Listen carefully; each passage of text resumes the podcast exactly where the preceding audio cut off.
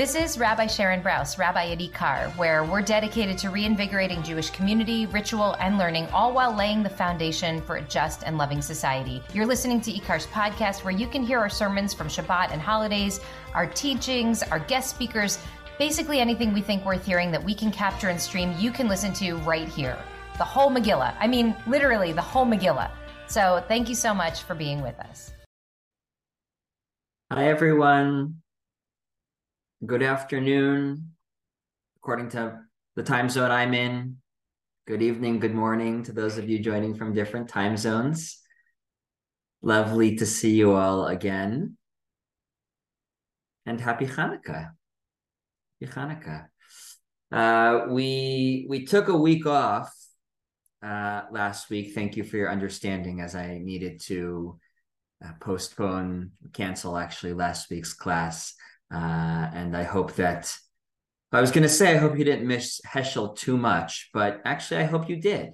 And maybe that's why you're back after after a week's hiatus because you missed him that much. Um, so I'm hoping that the the you know the two week gap between last session and this session didn't didn't uh, leave you all uh, completely you know all the, all the knowledge that we had accrued over four or five weeks of learning Heschel. I hope it didn't float away too quickly. Um, I will do, you know, what I've done similarly in previous classes and begin with like a little bit of a catch up.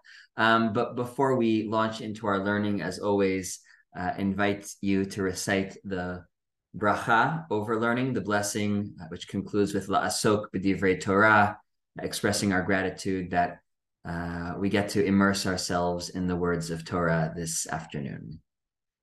Baruch Ata Adonai, Eloheinu melech haolam, asher kidshanu b'mitzvotav v'tzivanu la'asok b'divrei Torah.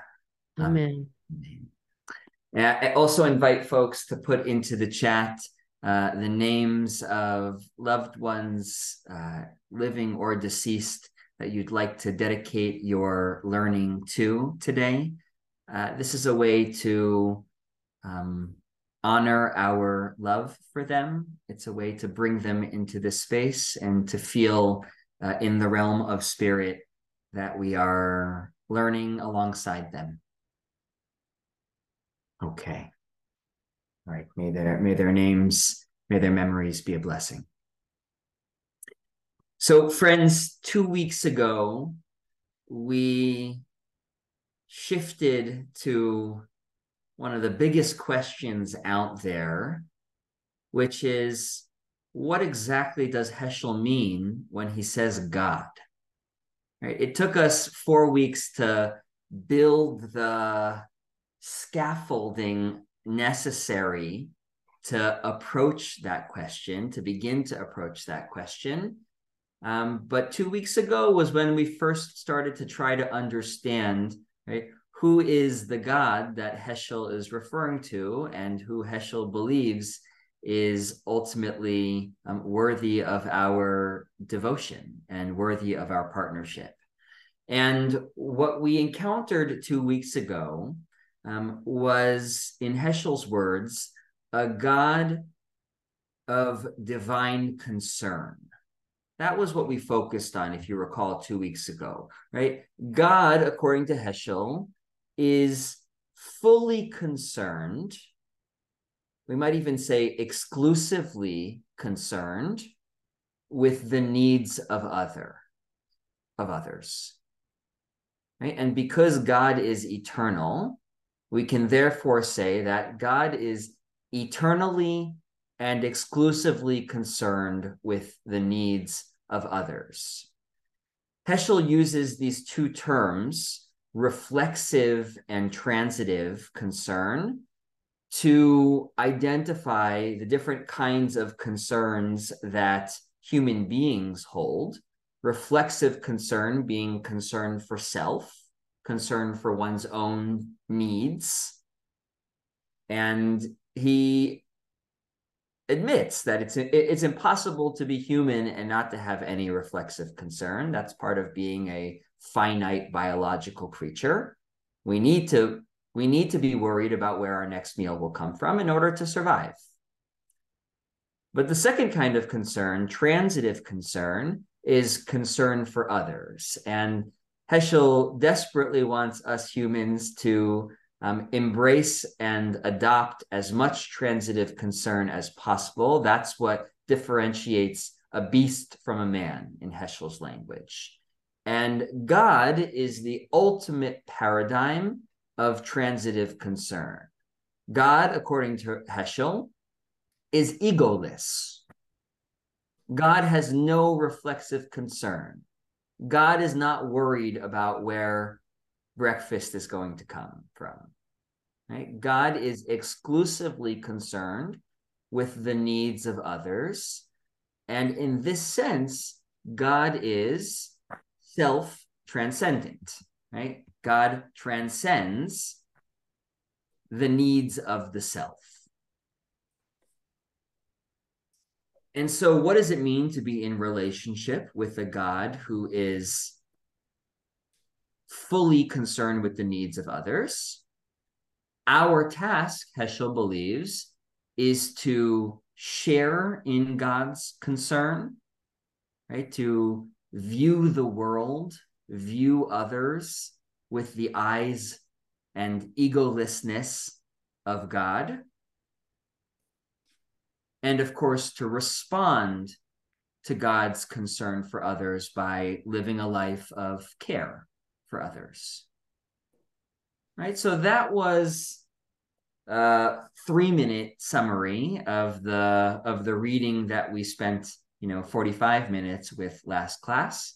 Um, but I I I we're not, I'm not going to sort of um, drop this topic and take us in an entirely new direction. I want to build on this idea of God in our learning today. Hopefully, you all received the PDF I sent entitled Divine Pathos. And we're going to take a, a, a, sort of a, a parallel uh, exploration to the issue of God's concern um, with our reading today. And then where I would like to land by the end of today is with the very famous Heschelism and staple of his theology, which is that God is in need of man. All right, so the ground I'd like to cover today is to better understand God's pathos, God's concern for everything that God has created, and then to better understand the partnership between God and creation. Okay, any any questions before we jump into today's reading?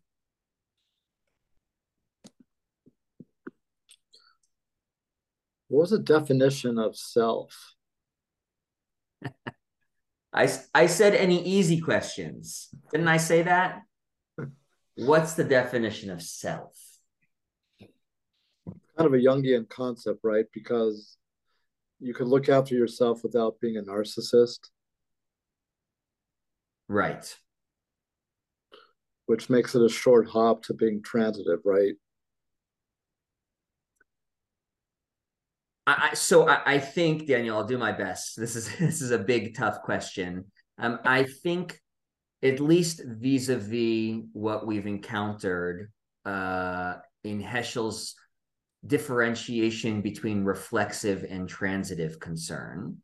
Okay, reflexive concern being concern with the needs of the self. I think he is mostly talking about uh, the the needs that relate to our self perpetuation, to our continual existence. And so, because God is not concerned with any threats to God's own existence, God doesn't hold that kind of concern for self. Wendy. I listened to uh, the class last time. I couldn't be there, but um, I, I, see also Judith had a similar kind of a, a question. Um, I don't know how um, how God is so selfless. If you look at so many things in Torah where God insists, and we pray this, we we say these words. Do not forget, I'm the one who took you out of Egypt. Don't forget. And many of the things we talk about um, Aaron's sons being all of a sudden swallowed up by the earth. Why? There are, and God's anger and God's, um, in a sense, jealousness. You know, do not have any other gods before me. Um, I mean, there are many questions I have about that. You know, also the, you know, which are the ultimate question I always ask in uh, Bereshit. Uh, let's let's well, there are many things to it. Let's make uh, man. Let's make humans in the in the image of us, not me, but us. So I mean, there are many depths of of looking at it. You know, the the notion that self is made up of many things, just like God is made up. There are many levels to God, but I have a hard time saying that God is is um, totally um, there for humans.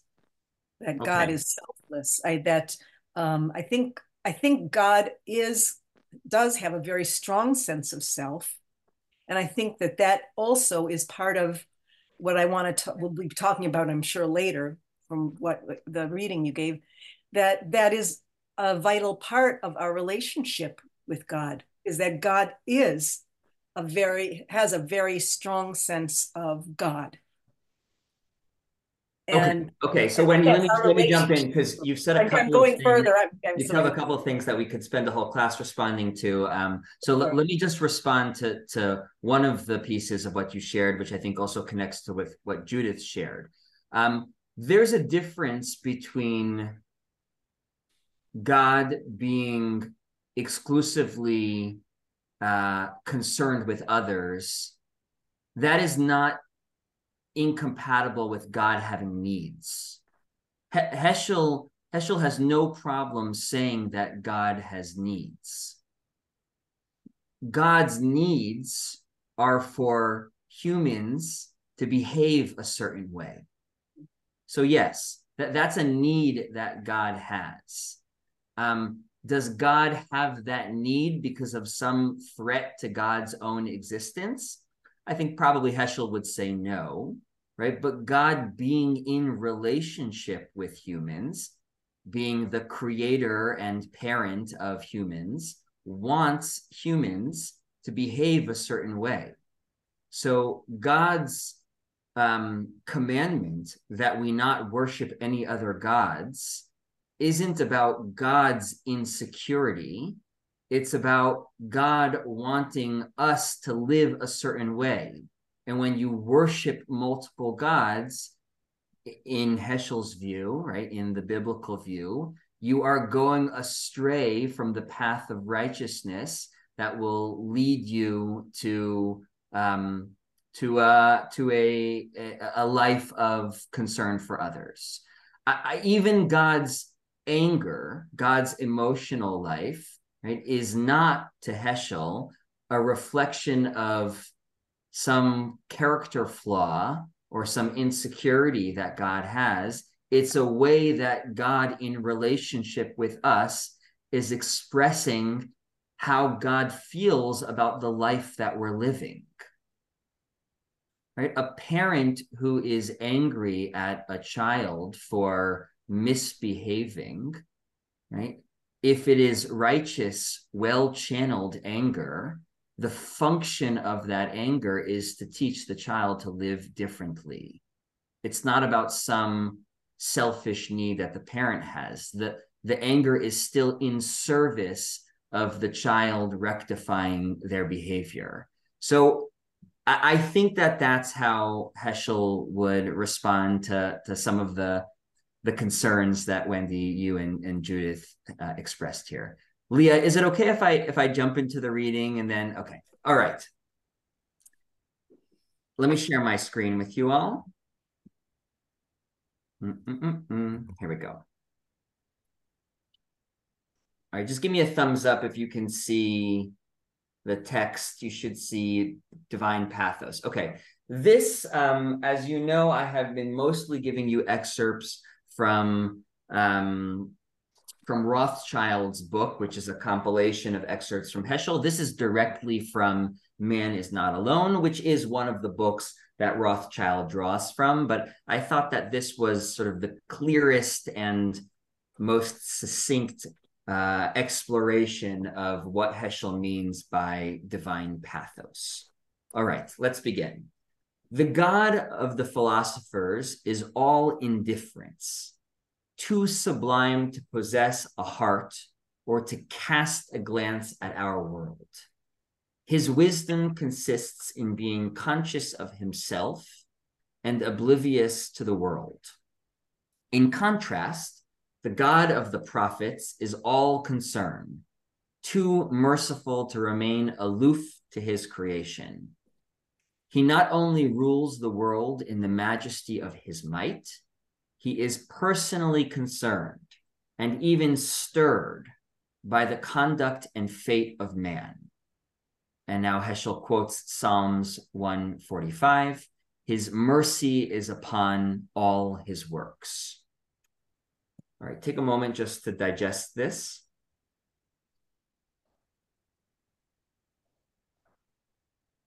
We began to talk about this last class, right? Heschel, in um, articulating his theology, uh, does a fair amount of contrasting this his theology, what he would call the prophetic theology, with other theologies out there. Right. Last two weeks ago, we looked at some of his contrast with um, with with Greek philosophy and with with pagan philosophy. So here he's going after, I think, his ult his, his sort of top target, which is the god of the philosophers. Here he, he this is a bit of a code for Aristotle's god, which is a bit of a code for Rambam's God, Maimonides' God, right? Um, and Heschel, I think, is most bothered by the God of the philosophers because the the foundational premises of the God of the philosophers is that this God is the unmoved mover, this God is unchanging because, according to Greek philosophy, to change implies imperfection and non eternality.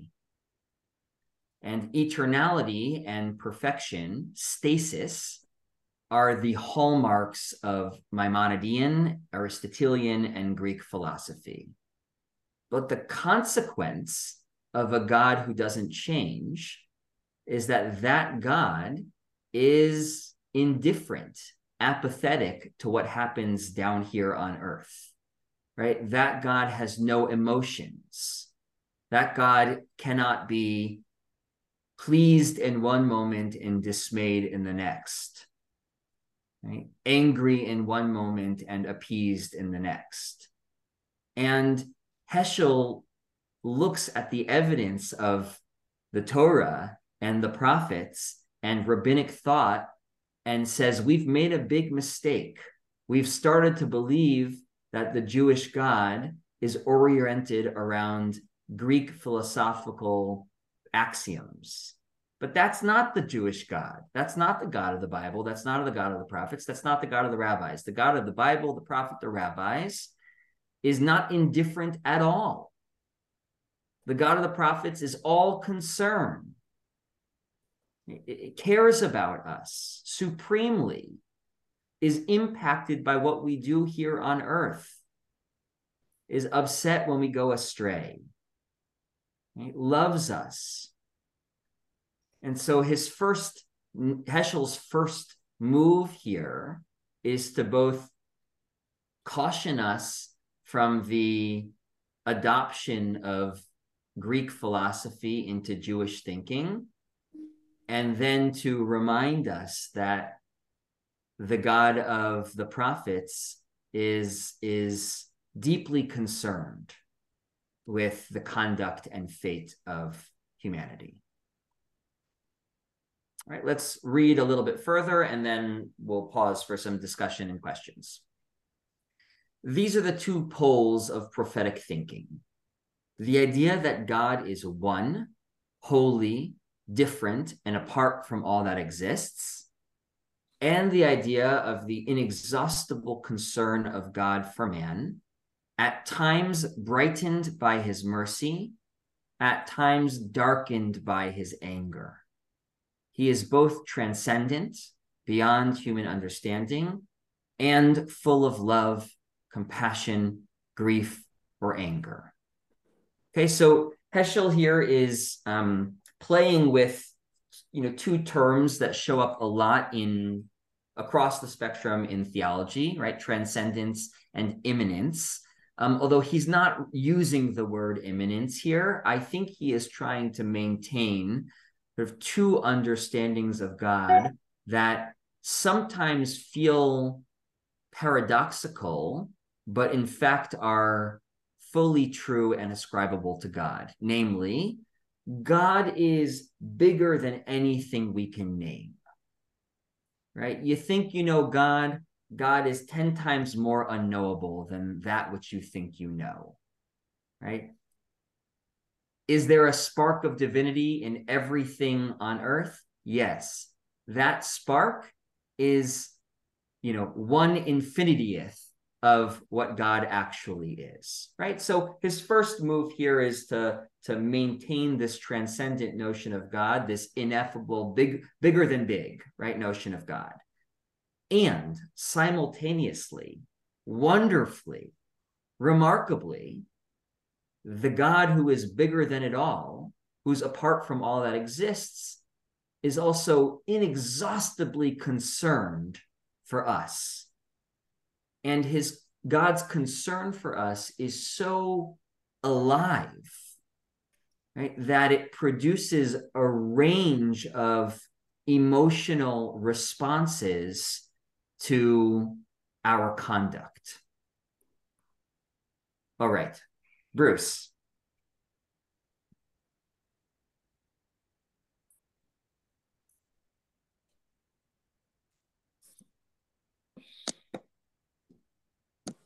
Bruce, I don't know if you're looking for the You're muted. Uh, thank you. Okay. So, so I'm having some reaction to uh, Heschel's uh, statement that uh, God is uh, too merciful to remain aloof from his creation, uh, that he has inexhaustible concern. we see that in uh, biblical texts where God intervenes directly in the events of history.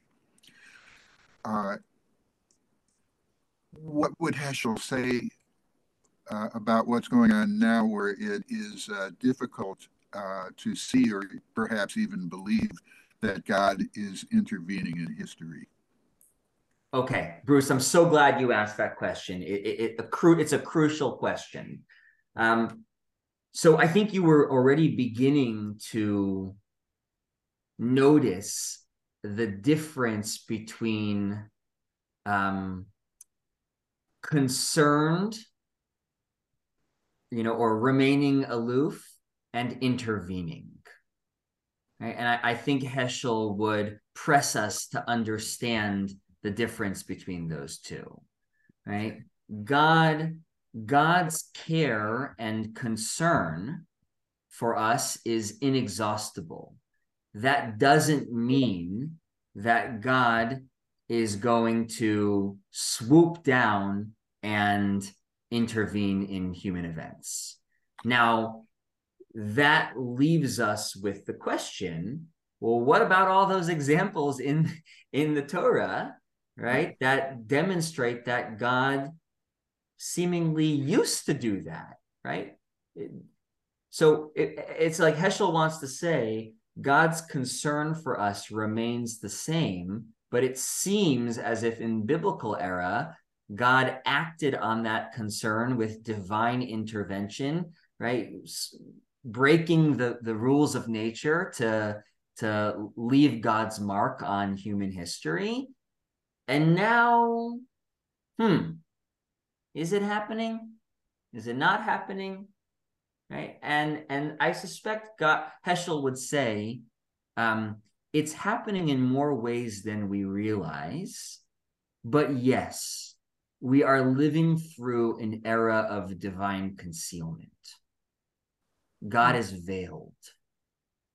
It's it's harder than ever to detect how God is intervening in history.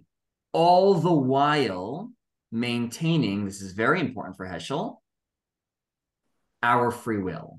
As you'll see in the second half of this class, right? God is in need of man to attain God's goals. So Heschel does believe that, right, God God isn't I don't know if he would say isn't I think he would say isn't able, but at the very most would say isn't willing, right, to do the work that God needs humans to do to make the world the place that God wants it to be. And so in that sense, in that sense, right, if we I'm going to do something that Heschel would not like, which is use the omnis, right, which is really a, a Greek philosophical uh, um, uh, move, right? Omnipotent, omnibenevolent, omniscient, and so forth. I, I think Heschel would be much more comfortable saying that God is omnipresent, God is always with us, but limit God's omnipotence, limit God's all encompassing power to do whatever God wants. Because in that sense, God has given over some of the power to us. And Bruce, as you are pointing out, um, we have betrayed that power again and again and again. And the moment that we're living through now, and bear in mind, Heschel lost nearly his entirely fam nearly his entire family in the Shoah. Heschel is no stranger to to the greatest catastrophes. Um, I think he would he would mostly place the finger on human action as opposed to God's action or lack of action. All right, we're gonna go um, Aviva and Alan, and then Leah, and then I'm gonna see what time it is and make a decision. Daniel and Wendy. Thank you. Um, I have an immediate reaction to to this paragraph, and I want to share it because it troubles me. It troubles me when I read about any inference or conversation about gender or form of God, as well as the full range of emotions. And and and I don't know how how, how can we expect God to react with some what we would call emotion about anything that goes on between our relationship. Um, these are handy human words, but I I fail to understand how God would react in a manner that we would give those names of emotions or call emotions out. Deeply troubled. Okay, so Alan, to the to the first to the first point, you said something about gender. Are you are you um, reacting to Heschel's use of his to describe God or something else? Yeah, yes, that's been common historically yeah. to, to his God. Yeah, and to have an anthropomorphic male figure of a God that's illustrated or spoken of all through history too. Yeah, yeah. So yes, I mean, I, I share that. I share that feeling, Alan, and um, I guess what I'll say is I, I don't think that Heschel believes that God has a gender. I think that Heschel adopts the language conventions of his time and of his era to describe God, and it rightfully troubles subsequent generations that have worked, I think, very hard to move beyond a male conception of God and to move beyond any gender conception of God. So, in that sense, um, it's it's it's frustrating that we continually encounter in Heschel's writings, but I, I think that's the balance of where it comes from. Now, the emotional piece, um, Heschel writes a lot more about. Heschel Heschel is very aware of the risks of anthropomorphism or anthropopathism, which is what he is the term he's going to use to to sort of name the problematics of assigning pathos to God, right? That's where the anthropopathism comes from. And so this is another one of Heschel's dances. You know, he he wants to say divine pathos is so utterly different than human pathos that we can barely even use the same words and mean the same things, right? When a human says angry, and when God expresses anger, they don't even mean the same thing, right? They, they, like the two, there are two ships passing in the night, hmm. right? So on the one hand, Heschel wants to claim that um, the terms that we're going to use are indeed human terms that describe you know the human range of emotion that we are ascribing to god but is utterly different than what god is feeling and yet it's the best we can do and just because the language comes up short, he doesn't want to leave us with the conclusion that God is emotionless. He does. He believes very strongly that um, you know whether whether the anger and the love and the grief and the compassion are you know similar to the ways that we feel those emotions. God has an emotional life, and some version of those emotions are part of what's stirred within God when God interacts with and and and witnesses what we humans do. Leah. Um, on the source sheet, you can see where and when the prophets, which I think was may have been Heschel's Heschel's dissertation, I'm not sure, was written 1937 Krakow. Yeah. So let's look at that and let's look at history. Nobody nobody who was a Jew should have been in Krakow in 1937. I hope he had I hope he wasn't there. But many were.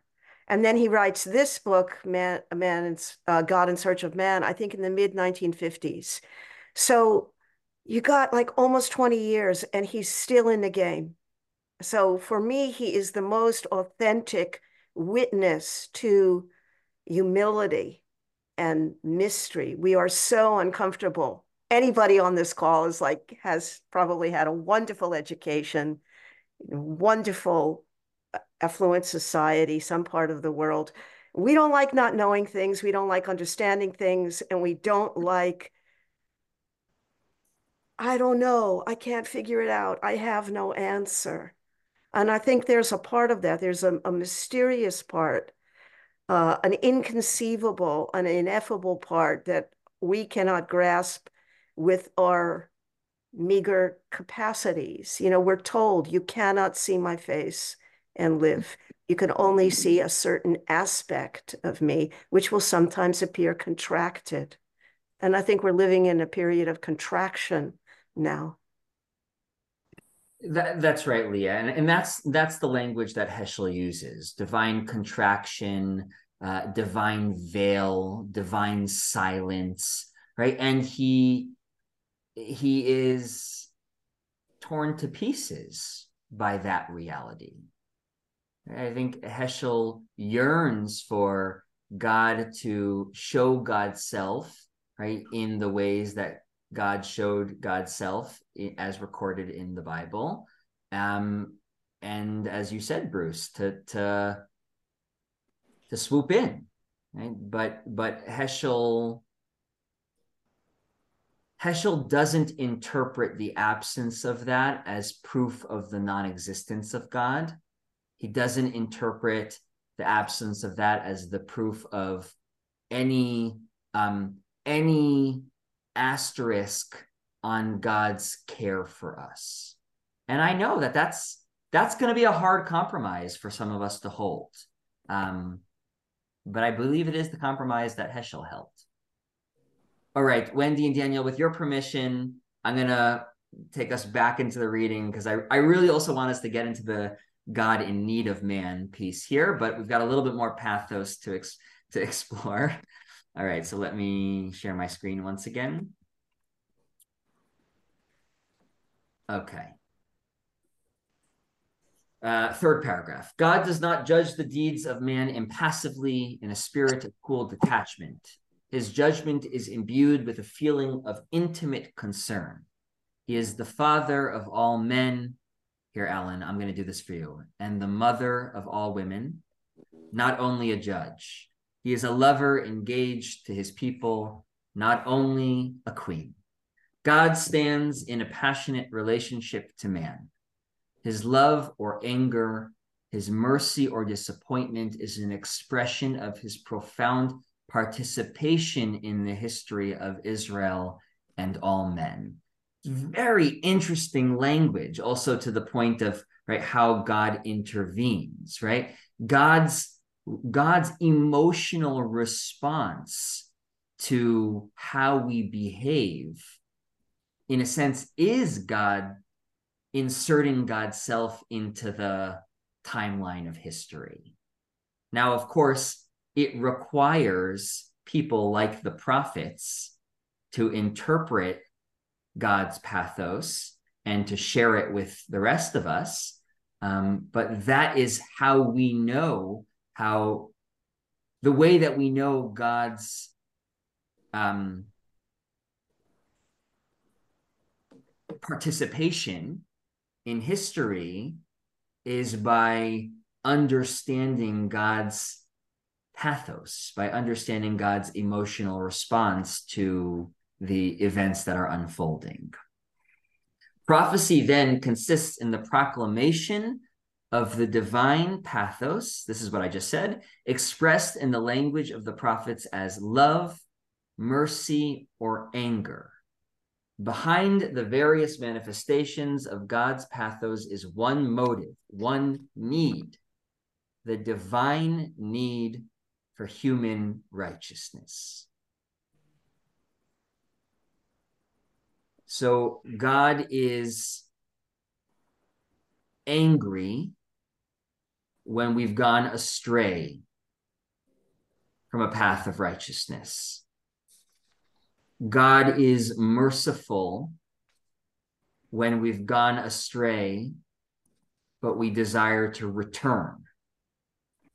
Right? And God's love imbues those other two expressions of emotion. All right, I want to jump from here. The truth is, the rest of this is very good as well, but I'm going to make a I'm going to make an executive decision so that we can see what I think is well, that's upside down. Hmm. There we go.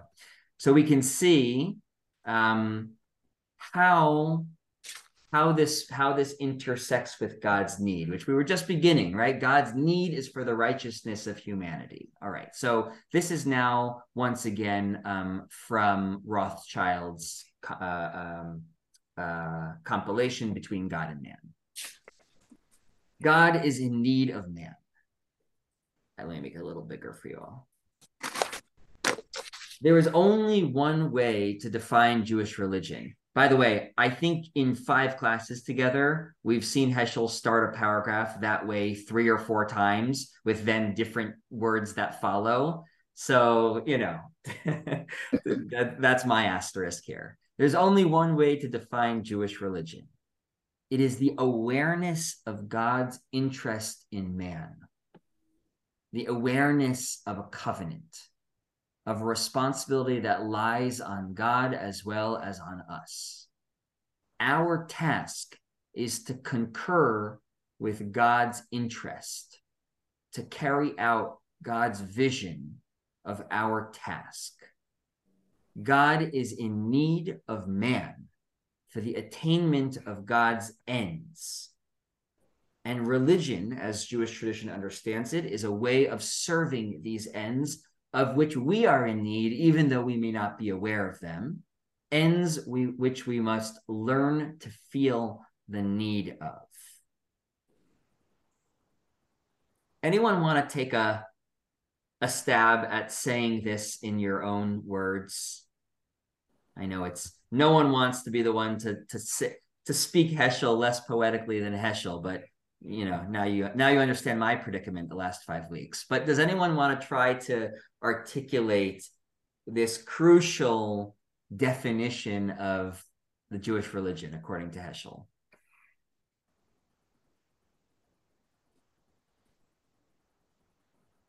Go ahead wendy. I think this is the the crux of of everything. This is this is the meat. This is the this is the heart of it. We were created by God in God's image. We are in partnership with God, creating every moment. That is why we were created. This is something I think, um, and that this is the essence of of Heschel's uh, terms uh, um, of God. We are in relationship with God. We are in intimate relationship with God. And what we do on this earth is also a reflection of that relationship. Relationships are what the world is about. Nice. Good. Andrea, do you want to add to that? Oh, will you turn your microphone on? Um, just a question. Is it really true that no other religion thinks of God in terms of a kind of partnership? Um, no other religion thinks that God is aware of us and that and of our concerns. Is that no, true? I, I don't. I don't think Heschel's. I don't think Heschel's saying that, Andrea. I, I don't. I don't think Heschel is making an exclusive claim about about Judaism uh, at the expense of other religions. I think he's. I think he's arguing that the way to understand Judaism is to understand it as evidence of God's interest in us and the existence of the covenant, which is a covenant distinctly between us and God is a covenant that outlines the expect God's expectations for how we live our lives, but that does not imply that God doesn't have covenants with all the other peoples of the world and care about them and have you know specific vision for how they live out their relationship with God. I, I don't I don't think he's making a, a supremacist argument here. So so notice the sort of there's two two pieces here, right? Awareness of God's interest in man. We've we've encountered this before over the last couple of weeks, right? That for Heschel, the Bible is first and foremost evidence of God caring about us, which is such an interesting spin right on the bible and i mean it's it's it's a belief that certainly emerges from a certain certain kind of religiosity a certain kind of theology which you know which un- understands the bible as the product of divine revelation right but it it for heschel what's so moving and powerful about the bible is that it shows us one interaction between god and humanity after the next right? That God is interested in what we're doing with our lives. God cares when we make good choices, and God cares when we make bad choices. Right? The relationship between God and the Jewish people in the Bible is, is one proof after the next of God's inexhaustible concern for us. So much so that God keeps taking us back, right? Even after we mess up again and again and again right? So it's the awareness of God's interest, but also the awareness of a covenant, right? Of mutual responsibility. God has responsibilities and we have responsibilities.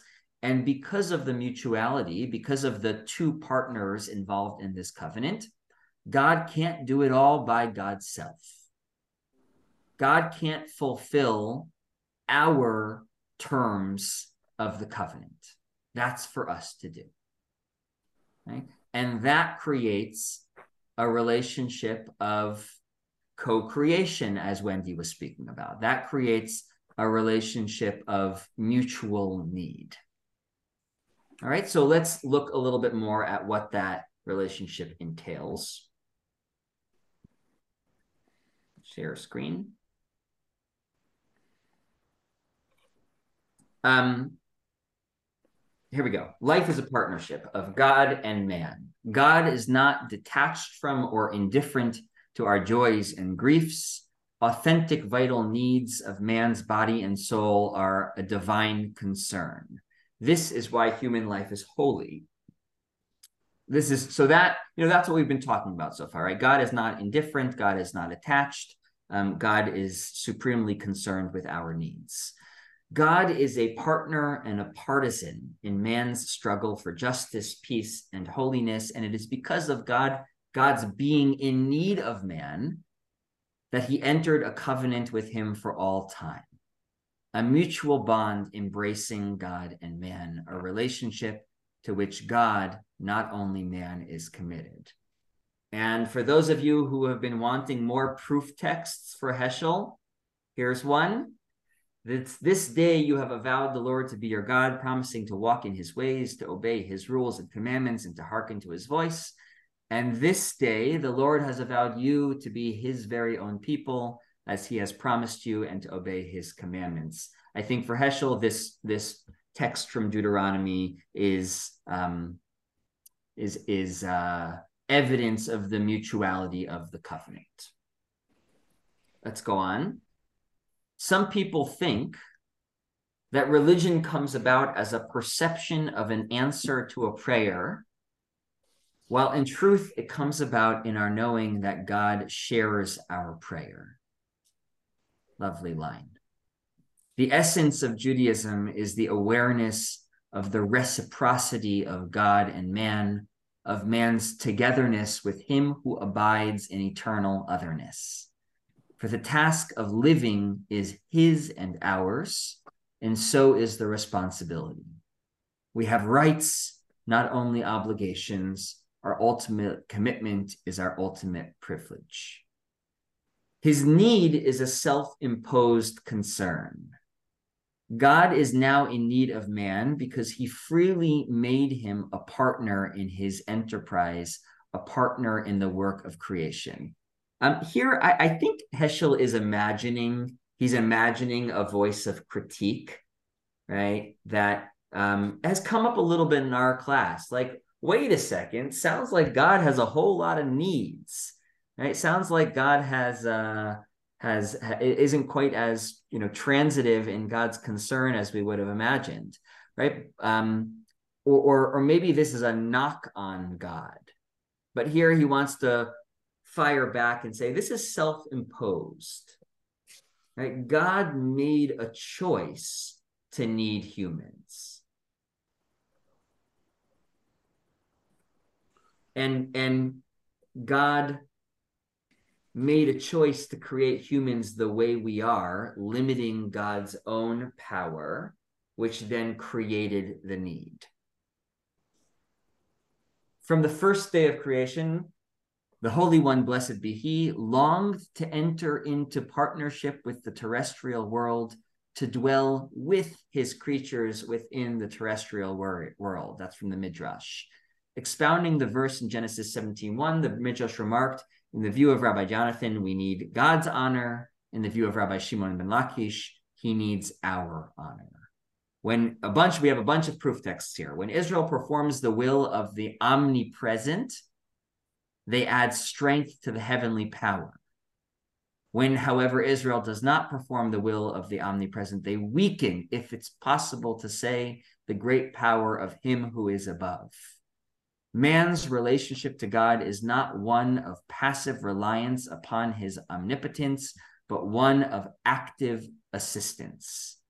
The impious rely on their gods, the righteous are the support of God. And I'll just read one more. The extreme boldness of this paradox was expressed in the Tannaitic interpretation of Isaiah. You are my witnesses, said the Lord, and I am God. And then the Midrash says, when you are my witnesses, I am God. And when you are not my witnesses, I am not God. How is that for a vulnerable expression of God? God's own identity as God is dependent is too strong of a word, but as close as you can get to that word is almost dependent of our being witnesses and partners to the work of this God. Jen, it's good to see you. Hope you're feeling better. I have a voice now, so that's really nice. Okay. um, I I'm really struck by I guess the sort of dialectical move here, where we're going from what we generally read in in um, the Bible as like an obsession with separating categories. This is holy. This is not holy. Like there's there's so much of that, and this move. More than that, you know, you're you're up to it. You're making me look bad, and so I said. Okay. um, and this sort of it almost feels like not collapsing of categories, but making categories much more complex in the way that they interact with each other than just opposites, right? Um, mm-hmm. They're codependent on one each other for ex- one another for existence, and I'm wondering if that also extends to all of these other categories or some of these other categories that we see in Torah of like sacred and profane, um, right? Uh, these other categories that that are about like dividing the clean from the unclean um, all of that kind of thing. Is he making a broader philosophical i would hate philosophical conceptual um like change in the way we think of opposing things? Or is this very specific to this one issue of god and man for him can I ask you a question in, in response? Do you, so do you see do you see Heschel's framing of relationship covenantal relationship between God and man as a collapsing of the distinction?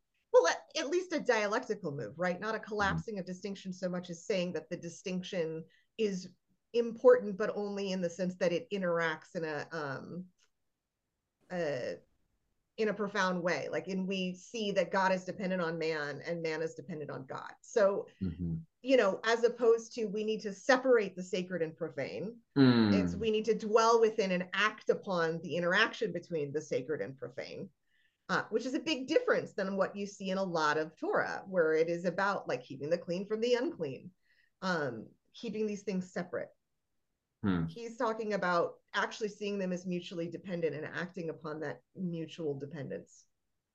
Yeah, it's a great question. Um,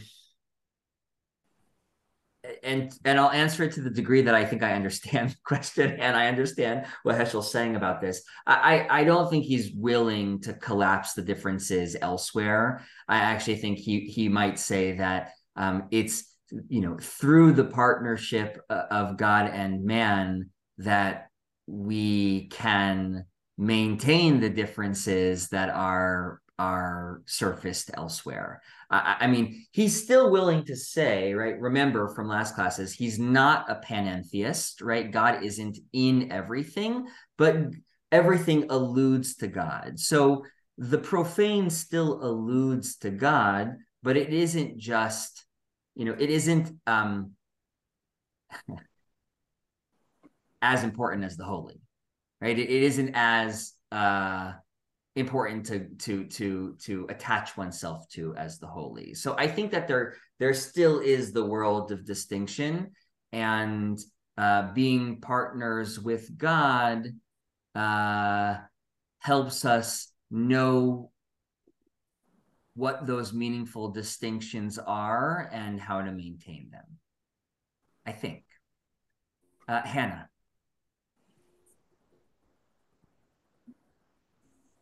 I want to go back. I'm partly speaking because I want to see if I understand the way I'm translating it from my in my how it comes to me.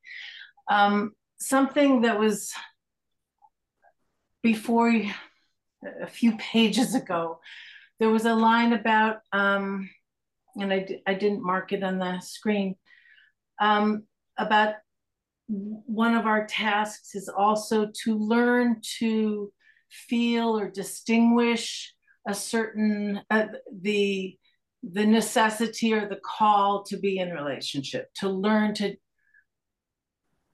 to learn that I, I, it might help to hear the exact line.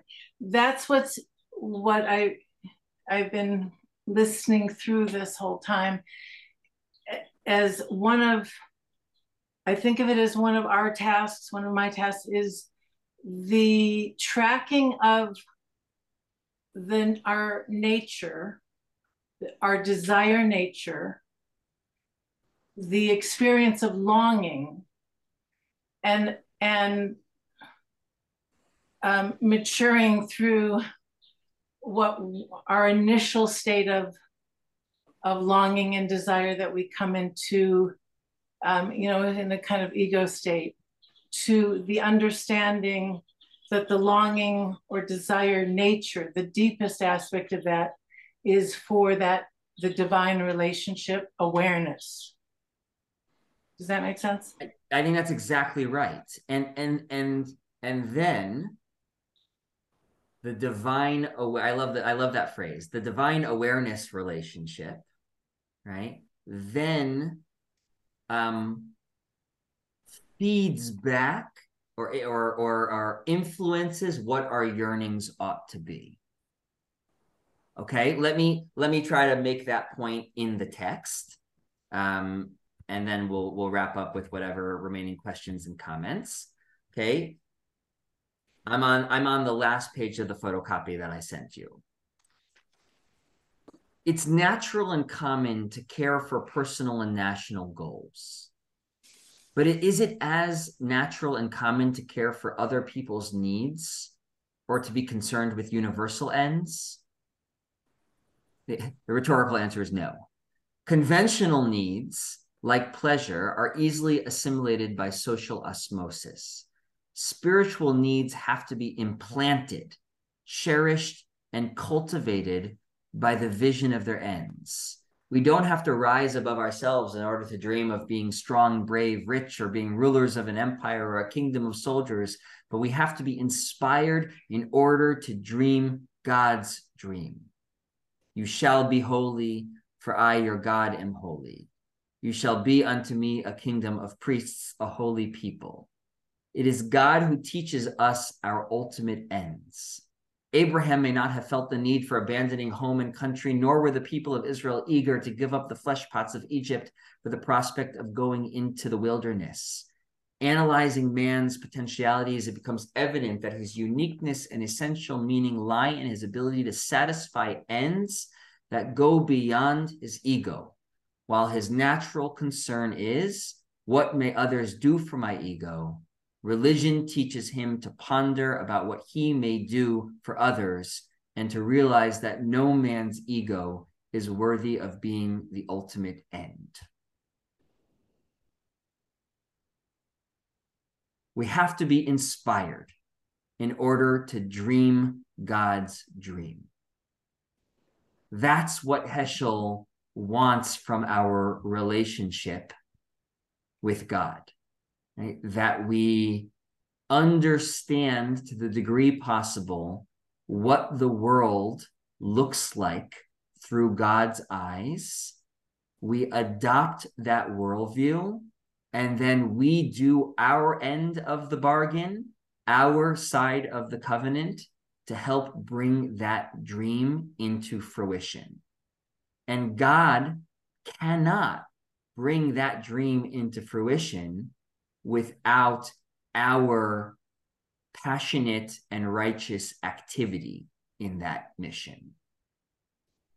That's a self imposed need, right? God sets up the world dependent on humans to follow God's ways. And there's a big mystery in that, right? In that choice of creation. But the message of the Bible seems to be God made that choice because God cares about us and God wants us to live a certain way and God summons us to live that way. But as Heschel wrote, we skipped this paragraph, but I'll read it out loud and then we'll wrap up. There is an eternal cry in the world. God is beseeching man. Some are startled, others remain deaf. We are all looked for. An air of expectancy hovers over life. Something is asked of man, of all men. Okay, we've reached one o'clock, so I will sort of officially close, but I'm happy to stay on for another five or 10 for questions and processing and reactions. Oh, and I think next class, according to the calendar, is our final Heschel Hi, class. it's Rabbi Brous So, again. Thank you so um, much for we'll listening. Want more content like this? I hope you'll maybe we'll subscribe. And please about where we wanna consider making a contribution to IKAR so we can Uh, continue to work toward the fulfillment of our mission. To reanimate Jewish life, to embody moral courage, to nurture the spirit, and to work to decipher Okay, what it means so to be a I human being in the to world today. Visit our website at ikar.org. That's You talked about I-K-A-R.org. divine consent, but not And I hope to see you, maybe even in person, sometime soon. Divine contraction, that veil, that silence, and yet God's not absent. And I think in dark times like we're living through, dark times like the Holocaust, dark, which none of us really know what the psyche was like internally of human beings who went through it. We have Heschel, we have Viktor Frankl, we have inspired people who will tell us, but the strain that it puts on the relationship right now, the wondering, the questioning, um, the feeling like, you know, if there really was a God then, which people say at any moment of great, um, of, of, of great loss, of tremendous loss. I mean, people say that, you know, my aunt said that when her daughter was dying and she was uh, like had believed in God her entire life until that very moment. And then that disintegrated her, her relationship with God. So I guess we're all going through how are we feeling about the divine and the sacred these days with what we're living through. And I just wonder if you can speak to that, Yeah. Rabbi So- Panitz. so I, I I am um I am moved by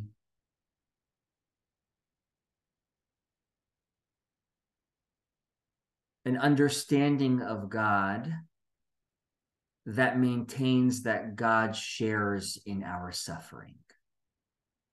And I think Jews are sometimes nervous to say what I just said out loud because it sounds a lot like Christian theology and the function of Jesus, the suffering Son of God. But, you know, Jesus had good teachers.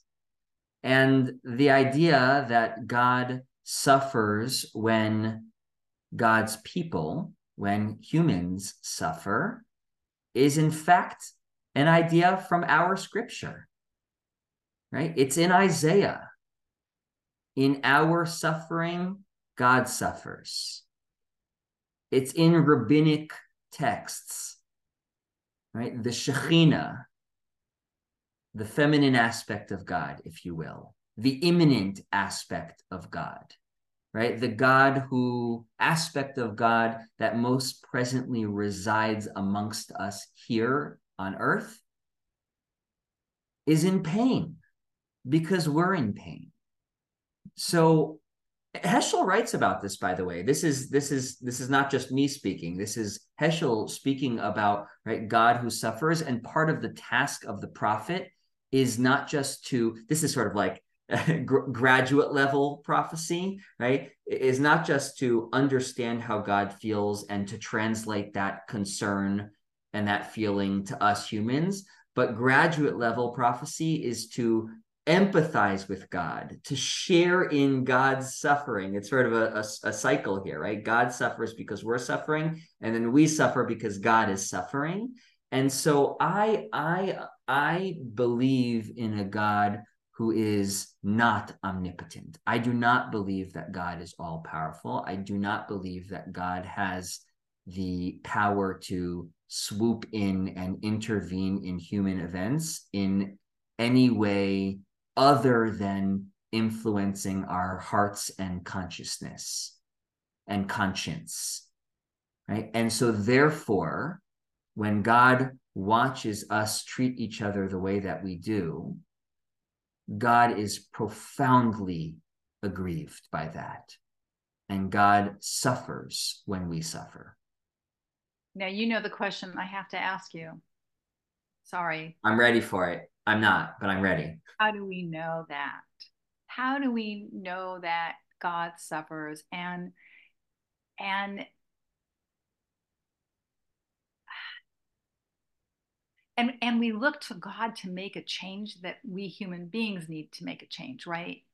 But how but like in your what's your what is your proof text in your heart and your mind that says God is just pouring out God's tears right now. Yeah.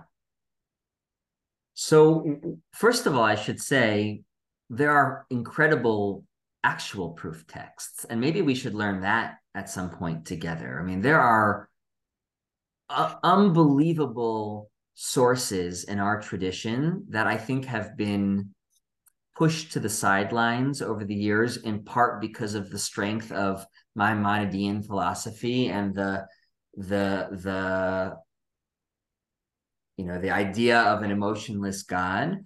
But there's a particular source that's one of my foundational texts um, from Eicha Rabbah, from from a book of Midrash specifically on the book of Lamentations, right, which tells the story of the destruction of the first temple, which uh, depicts God visiting the ruins of the temple in Jerusalem and wailing and wailing and wailing, unable to be consoled by the angels. And, and then God says in the Midrash, um, wake up the patriarchs. They knew how to cry. I need someone to cry with. And then the patriarchs and Moses cry with God, but it doesn't really help. And then in the end, it's Rachel who actually knows how to get through to God. Anyway, so I, I, there's an actual proof text. You use the word proof text, so I'm going to give you a literal answer, but I think you're also asking a non a non-textual question, right? Which is how do you know? How do you know that God weeps and suffers alongside us? Um, and here I I just have to thank my teachers, specifically Reb Mimi Feigelson, who um, again and again and again over the course of my time in rabbinical school um, held my hand and asked me to close my eyes and to go into the depths of my heart and to do what I think Heschel is asking us to do, which is dream God's dream. And there's always the challenge of being a human being trying to do it, but that's the only vessel we have. Right. And I, and, and, and we can't let the doubts of oh, am I making this up? Is this just my human mind at work? Am I projecting onto the God? Yes, yes, and yes, but there's no other way. And that doesn't negate the truth of what I feel. And so oh, there is a leap, Aviva, right? There's a there's a imaginative leap through the channel of um, empathy and uh, recognition of God's being within my being and my being within God's being that once in a while helps me tap into how God feels about me and how God feels about creation around me. Uh, Judy and Karen, thank, thank you.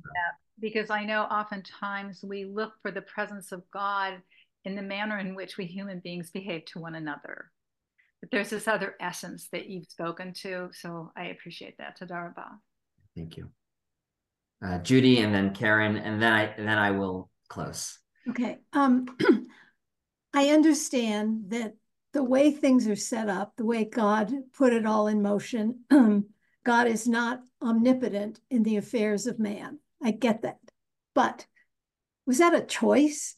Is God, was God ultimately omnipotent and God's choice was in creating man and creating the world, the universe, whatever, to become omnipotent, to not be omnipotent in the affairs of man. I mean, it's not that, in other words, that God couldn't be, couldn't intervene if God wanted to. God has set it up from the get go with a choice not to. Right. Is that right? I think so. And I think that that choice stems from the decision that drives the process of creation in the first place to be in relationship. Right.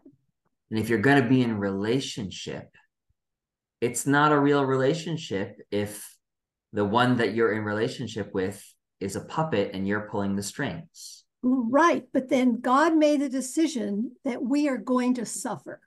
God could have made the decision to create everything such that we beings did not suffer. That's right. A, a, a, that's right. A consequence of God's decision, and we, we we won't just let God off the hook and use exclusively passive voice, right? We it's fair to assume that God knew when making the decision that God made about creating us this way and entering into relationship with us this way and limiting God's power in this way, that a result of that would be our suffering. And by the way, that's the point, I think, of the very first story of the Torah of Adam and Eve. Right?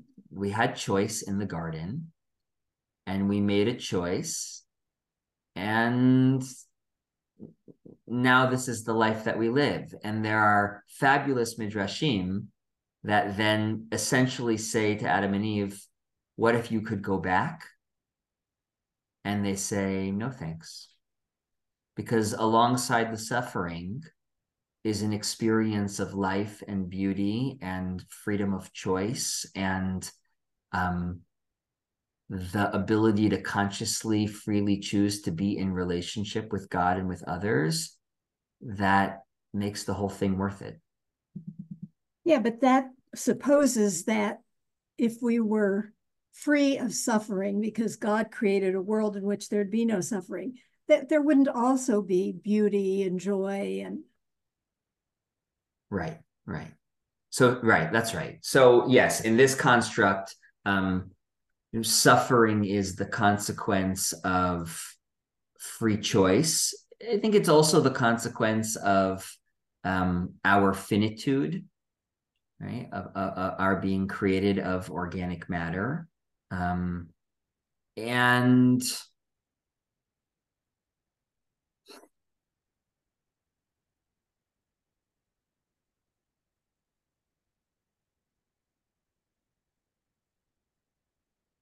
it's an interesting question, right? What what beauty, what what experience could could could be could have been possible in the absence of free choice? That's an interesting question. The beauty of nature. Right. But we're subject to the laws of nature too. Yeah, but God created the nature that we live in. Right. But but if we didn't have if we didn't have free will, right, then how we interpret the beauty of nature would would be the product of whatever thought or feeling God implanted in us. Well, that would be a very different world. Right. yes. Agree. Agree. Okay, Karen, great question, Judy. Um, the question I have goes back to the first paragraph that we read on page 140, and I'll just quickly read that that sentence. Um, God is in need of man for the attainment of God's ends, and religion, as Jewish tradition understands it, is a way of serving these needs, which we are in, of which we are in need, even though we may not be aware of them, ends which we must learn to feel the need of. How does Heschel in, in Heschel's interpretation of God proposed that we learn that. Um, yeah, and and and that, that we become aware of them and and how how do we know that? How do we learn that? Yeah, yeah, great question. I, I and so I think in some ways that that's the journey that I've been trying to take us on over the course of the class, right? So the awareness of God for Heschel it begins with wonder it ripens into awe. Once we have a sense of the existence of the divine in the world, then we have to learn how to listen to the divine, right? Which happens through these quiet internal moments in which we um, discern right from wrong. We discern what God's calling for us is. It also happens in collective moments of revelation of God's will for Heschel as recorded in the Bible, right? The Bible is an essential record for Heschel of um, what God's dream is, how God wants us to manifest that dream. Um, and and then it's a matter of um, acting on it from a place of covenant and relationship with God. And um, and it's I mean I described it right there as a sort of sequential process, but it's a it's not right. It's a it's a never ending cycle right? And and sometimes you hop from one to the next and the other to the next but th- those are the those are the entry points for heschel into um, the kind of practice of religion that he's writing about in that paragraph. And by the way in that paragraph he does like one of these a little bit right? Like we have to to, to understand God's ends, which might not be our ends, and then we have to learn how to make them our ends. I think what he's saying there is what we read in that last paragraph, right? It's natural for us to think about personal or national goals, aspirations. It's less natural for us to adopt the dreams for ourselves that are the dreams about the, the well-being and welfare of others. I mean, you all are great at that. This community is great at that, but we struggle with it as as humans. And and so um we we we need to tap into what God wants from us. This is Heschel's claim in order to reprioritize those wants in our day-to-day life. Okay, the 75 minute edition. Thank you all for sticking sticking it through and for your attention and for your questions. Um, it's been a delight. I will see you all next Tuesday, if not sooner. Thank you, Rabbi. Thank you, everyone. Thank, thank you so Rabbi. much, Rabbi. You.